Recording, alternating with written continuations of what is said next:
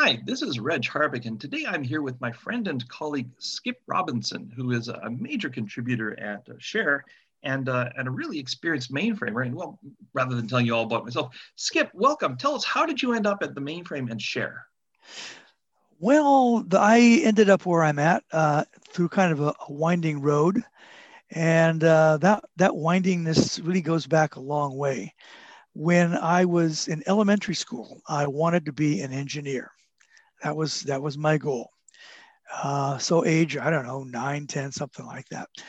Uh, part of the problem was I had absolutely no idea what an engineer did. Mm-hmm. I remember walking home from school one day and sitting down to watch uh, an, uh, an, an, electric lineman up on the top of a pole doing something, thinking that if I watched him, I would get some sort of clue as to what my future life might be. Hmm. Uh, I was I was way off base, but so it didn't matter. Uh, went to uh, went went got got through elementary school, uh, first try. Uh, you know, mm-hmm. not everybody does. I have relatives who didn't. went through uh, junior high school, and I always had a proclivity for for math, um, mm. which in those days was you know a lot simpler, but still. Uh, then went into high school and a similar kind of thing, and I still had this goal of being an engineer. Uh, still didn't spend any time knowing what that was, but that was just kind of uh, it was kind of a thing that was out there, sort of lighting mm. the way. So then I find then I went you know went off and got to college, and in fact um, I was a little getting a little wary about uh, science and engineering at that point for reasons that really have nothing to do with those subjects proper. But this was uh, during the Vietnam War, mm. and it was easy to kind of interpret a lot of what I saw uh, in the news and whatnot, and, and of what scientists did was mm. uh, things that that blew up and burned and whatnot. So I, w- I was a little wary. I mean, let's let's put it that way. I mm-hmm. wasn't like I, I was on a crusade, but uh, I I chose when I, I had a choice of a few colleges, and I specifically chose one that uh, would had a good engineering program, but would uh, allow for other possibilities. So even at that point, mm-hmm. I was a little bit a little bit unsure. Meanwhile, this was at a time in the early 60s when uh, computers were really obscure. Okay, we just they they were around someplace, but I never came in contact, never never rubbed shoulders with a computer at all. Got into college and I was pursuing, um, you know, a sort of pre-engineering course, I had a roommate who who was an engineer also, but he was a little more uh, single-minded than I guess than I was, and he was taking computer courses. And I remember him coming back way late at night from the computer lab, having solved some problem that I was that I told him, well, that's so trivial. Why are you bothering to use mm. a hmm. machine for this? I don't know, a square root of a number, something like mm. that. Well, he told me it's not the answer that's important, it's the process. I go, okay, fine, fine. Well, sure enough, it, as it turns out, uh, after after the first year or two, I really did move away from engineering, and uh, in fact, ended up graduating with a degree in English. Oh. Um, didn't didn't deliberately pick something as far as possible, but I had some facility in in uh, in, in, in language, so that's kind of what I picked. Hmm. So time goes on, and we're still uh, we're still in the Vietnam era, where um, I, I, don't know. Did you grow up in Canada? I know you made some comment about moving. Well, you're to... assuming I grew up, but yeah, uh, I, I, came well, to Canada uh, one year old. okay, all right, all right, okay, gotcha. So yeah, right. I, my my my uh, formative years were in the uh, late '60s, early '70s in Canada. Okay, uh, so during that period of time, uh, the draft was uh, a burning uh, fireball on on the uh, on the horizon, and as as a as a, a, a young guy of draftable age, mm. you have complete freedom of choice as to what you might want to do. You couldn't just wake up one morning and say, "Hey, I think I'll do such and such." You had to take some account of whether your local draft board would uh, likely go along with that choice. Mm. And uh, I mean, that's just that was that was life the way it was until the draft finally ended in the 70s. So um, that's still I was I was chugging along, and uh, one day uh, when I was working in the cafeteria uh, as, as, a, as a hasher, as we called it, uh, my girlfriend came in and said, "Hey, let's join the Peace Corps." Hmm. It was it was just like that, right out of the clear blue sky. And of course, I knew that there were Peace Corps recruiters on campus. I mean, it was it was a well-known fact, but I had never actually pictured myself doing that. But she was really enthusiastic. Oh yeah, let's do this. Uh, let's let's let's go someplace. So I uh, went through the process of, uh, of filling out the application and doing the uh, uh doing well it, it, there was groundwork okay and it was more than just something that i would do uh, i was observed i found out later on by some civil service guy whose job it was to just take a look at, at people who were thinking of joining the peace corps so anyway, I pursued it and uh, got a an, an, offer, got a, an invitation to join. And uh, meanwhile, the girlfriend went off to graduate school, and so and I went off to the Peace Corps. And, oh, so she didn't join you after all that. She did not. She did not. Oh. She uh, she was so enthusiastic about it, but she ended up deciding she wanted a, PhD, and uh, so that's what she did. And I ended up going to West Africa oh. the Peace Corps. And uh, so that was the first of a number of huge decisions in my life that just kind of fell out of the sky. I, I, really look at it as completely unmotivated. I didn't do any research. I didn't sit down and think about consequences. She said, let's do it. And I said, okay, fine. And I ended up there. So, uh, and that was, that was the first of, of a number. So I went off to the Peace Corps, and at this point, I had a, a degree in uh, English mm-hmm. and uh, a teaching degree in math and science. But I was uh, I was in Nigeria. That's where that's where okay. I was sent. Um, so I, I did that. I came back. Uh, finally, well, I extended for a year. Oh, this. Meanwhile, there was a civil war going on in Nigeria. Oh, it was wow. a it was a troublesome time to be uh, in West Africa. Uh, I was not personally affected by it, but it, uh, it, it, other than having my my post reassigned to a different hmm. country, mm. went to Liberia, and oh. I extended an extra year, so a total of three years, and uh, and then I came back and uh, decided that I was going to go to UCLA graduate school and study English as a second language, teaching it, mm. and linguistics. Cool. And so that's what I did. And when I came back, I, after a fairly short time, I met the young lady who was to become my wife. Mm. And um, uh, okay, then I finished graduate school, finished my degrees. She had hers as well.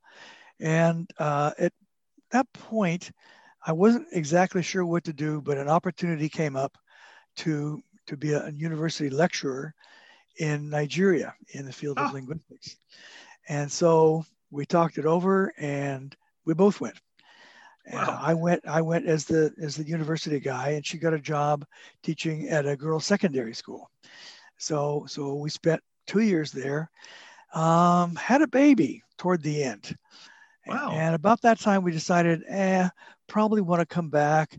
Uh, the grandparents were anxious to see the kid mm. and um, the future didn't necessarily look all that all that solid. So so we came back after a couple of years. Uh, so she became a teacher. Actually, was already a teacher at uh, in Long, Los Angeles Unified, and I was the one that stayed home with the kid the first year because I I was conveniently unemployed. Huh. And uh, so I decided to apply for local jobs, uh, uh, high school or uh, junior high, I preferred. sorry, junior college. mm. I preferred. And um, I, I wasn't having too much luck with that. So meanwhile, during that period, she was home, uh, you know, kind of under the weather, watching daytime TV. And at that time, in those years, uh, the airwaves were saturated with ads for computers trade schools. Oh. So she was watching. She was watching this uh, one particular set, and went and took the um, the aptitude test because she wasn't too thrilled with the way her teaching was going. She was in teaching junior high school, which is really hard anyway. And uh, so she took the aptitude test and she encouraged me to take the aptitude test. So I did. I took the aptitude test. Meanwhile, she began to feel better about teaching and went back to her regular school. And I went into computer school. Yeah. So this this is the second of the great falling from the sky, uh, not expecting a thing to happen. And uh, several months later, I had a certificate in uh, in computers, whatever that meant at those in those days. Now this was the days the 360, 370 uh, was was the thing that was that was what you found. So this would be and, the early 70s. Uh, yeah, uh, yes. I, actually, no. At this point, it was already the late 70s. Oh, okay. Um, yeah. And um, so I mean, I'm, I'm sure there were other more sophisticated computers around, but at least what I would see as a student uh, in, in computer trade school, that's what I saw. I saw 360, 70. Hmm. Um, so, uh, so I went ahead and, and, you know, and took my certificate and uh, decided that I would uh, get a job. And that turned out to be really easy. I had a university degree, which was a big help just in terms of applying for a job. It, it didn't necessarily make me more hireable, but um, it, it showed the, that I was literate. Okay. And that, mm. that was a big deal. So I got a job uh, pretty, pretty early on as an application programmer trainee at uh, TRW Credit Data, which as the name today doesn't, doesn't exist anymore, but that company eventually became Experian. It was, it was doing computerized credit reporting, which was a pretty, a pretty new thing in those days and um, and that's that was the first job I took. So um, uh, meanwhile, we had a second kid. Okay, that was that was a cool thing, and then I was uh, slogging away at my at my trainee computer trainee job. And after a while, I began to get kind of itchy feet a little bit.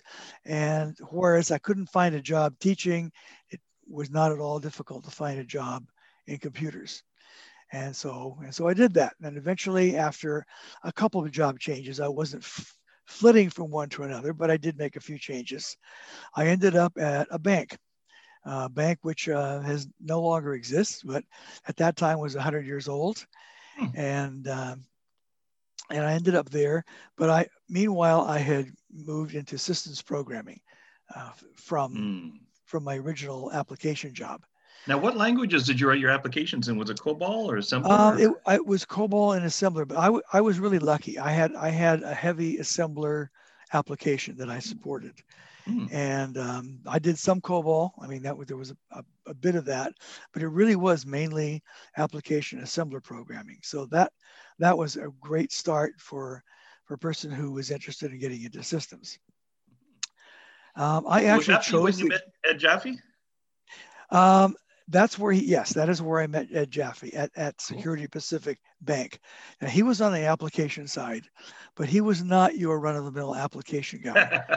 He was an as you can imagine he was an application guy who was constantly busy writing tools to use for himself and for his colleagues. Mm. and um, so for example and this i mean I, I, this kind of stands out uh, as as, uh, as, as how Ed worked. He called me up one day and said, you know, there's a problem with ISPF. okay, I wasn't aware of it. We had put some maintenance on recently. He said, if you sort a table that has no elements in it, you get an OC4. oh. And uh, okay, fine, all right. Uh, so at, in those days, we didn't have the tools to check with IBM and, and do research in their database, but we did have tapes that came from them that we would load up. And I was able to look in there, and sure enough, I found an APAR for exactly that problem. Huh. And there was a single PTF for it, and I put it on, and he tested it out. And he says, "Hey, thanks, that's fine." Cool. So so that's the kind of application guy he was. And and plus he also as i say he had applications that he had written that he that, that were used by his colleagues. And uh, when it came time for Ed Jaffe to move on, that kind of left his his uh, his colleagues kind of high and dry, and I couldn't really mm. do much for him because um, these were you know tools that he had written, but but but that shows he was he was functioning a lot like a systems person uh, for his uh, you know his colleagues. Mm. I, I'm pretty sure from what I remember that Ed wanted to be a systems guy at that time mm. and had made some some moves in the direction of the of the systems programming department, but he didn't get any positive response. And I don't know exactly when the moment was, but I think he pretty much said, um, if you guys won't won't take me on doing this, I'll go somewhere else. And so he left Security mm. Pacific Bank. But meanwhile, you stuck around for a while because you already were a systems programmer. Yeah. Oh, yeah. Yes. Yes. I did stick around. Yeah. I was there for a total of 10 years from 83 to 93, basically. Okay. So through that acquisition by by Bank of America and all that sort of thing. So yeah, I stayed. Uh, but but Ed went off to do other things. Now that was a JES 2 shop, and so uh, I know how how thoroughly saturated he is with JES 3. He didn't get that at Security Pacific. Mm. Um, I assume that it was from Phoenix. If he went directly to Phoenix, I'm a little fuzzy on, yeah. on where he went, but yeah. And so he became a real devotee of, of JES 3. Uh, meanwhile, I stayed at Security Pacific for a while and eventually moved off uh, after we were taken over by Bank of America. There were no Southern California opportunities uh, for systems programming. It was it was pretty much uh, do just routine installs coming out of San Francisco or move on. And so I did the move on.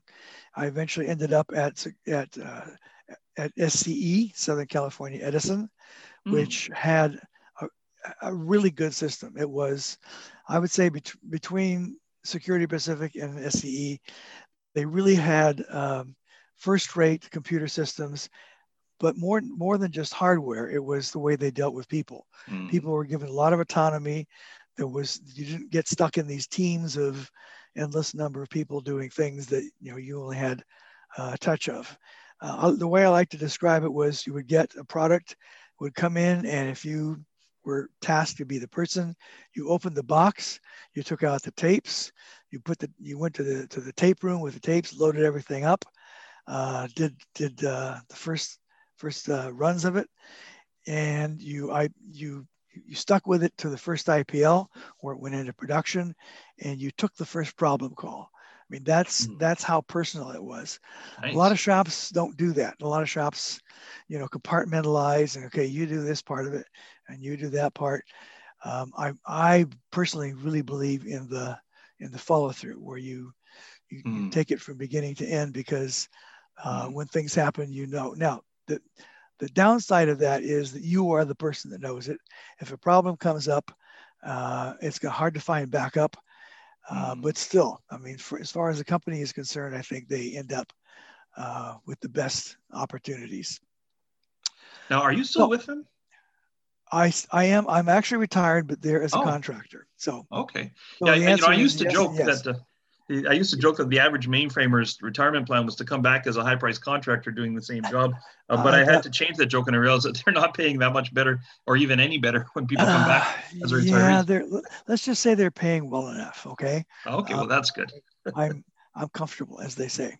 That's good. So now, now where did Share come along? Well, uh, the, the, the uh, boss that I had at the time, Steve Medak, who's still posts on IBM Main occasionally, uh, he said, "Hey, let's go to Share." And I go, hmm, "Okay." And so we we packed up our suitcases and went to went to a Share. And uh, he and I were both interested in doing JES 2. So we went and visited the JES 2 project at that time.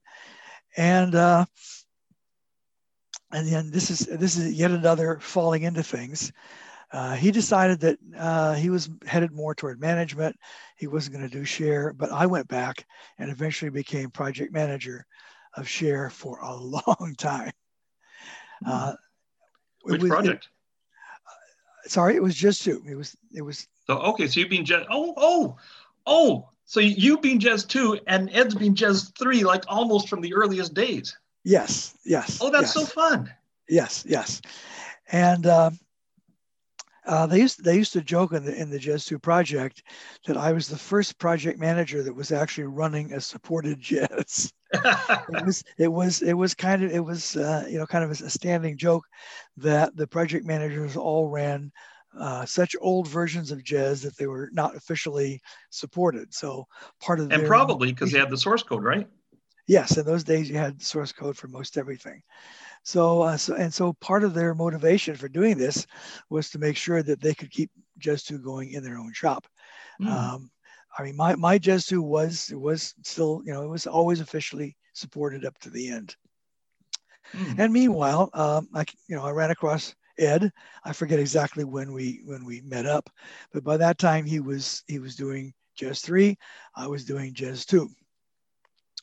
And um, as time went on, he uh, I kind of stayed in JES 2 for a while, and he did the MVSE, MVS Core project, and then he eventually moved on, and uh, we both we both finally became uh, co-managers. We call ourselves in the MVS program itself, which hmm. is which includes a bunch of different MVS projects, including both JES 2 and JES 3. Mm. And um, it still stands that way today. We're still we're still co-managers of that of that program. Uh, he's still at Phoenix, where he's been for so long, and I'm still at at uh, Southern California Edison, where I've been for such a long time. So, kind of a wandering uh, hmm. uh a course of events that that led us uh, from various points to uh, a very similar kind of of, uh, of, of, place in, in share. Well, that's been really interesting. Now, I, would be interested if there's any special highlights or memories that you want to share, either from Share or just from your mainframe career, that that really, you know, as, as you look back on it, you say, well, this was, you know, some one or two really special things that, that I think, you know, I always kind of carry with me as, as either something really funny or really neat or, or really innovative that that uh, you just kind of take to heart.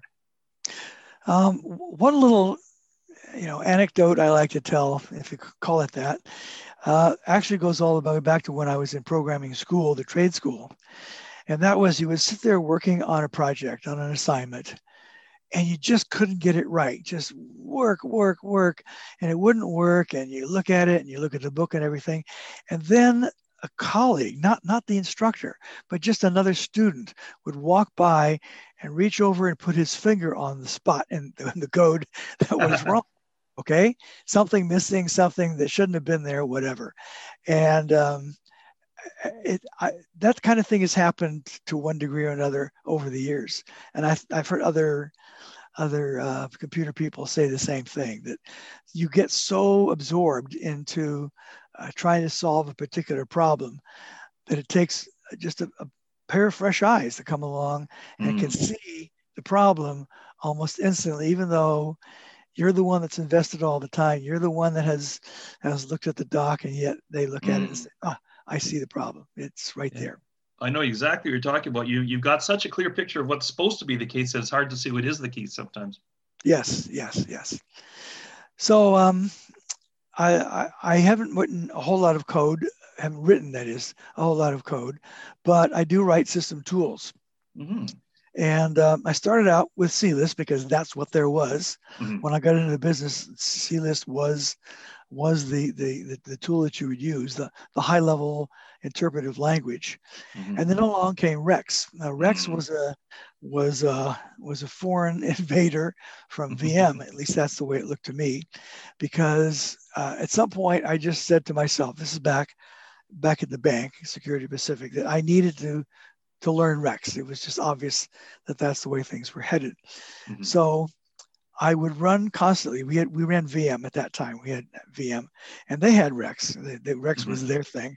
So I was constantly running from the MVS area over to sorry, yeah, from MVS over to the VM uh, to to get assistance because I, know, I would play with it for a certain length of time, and then uh, I, I needed some guidance.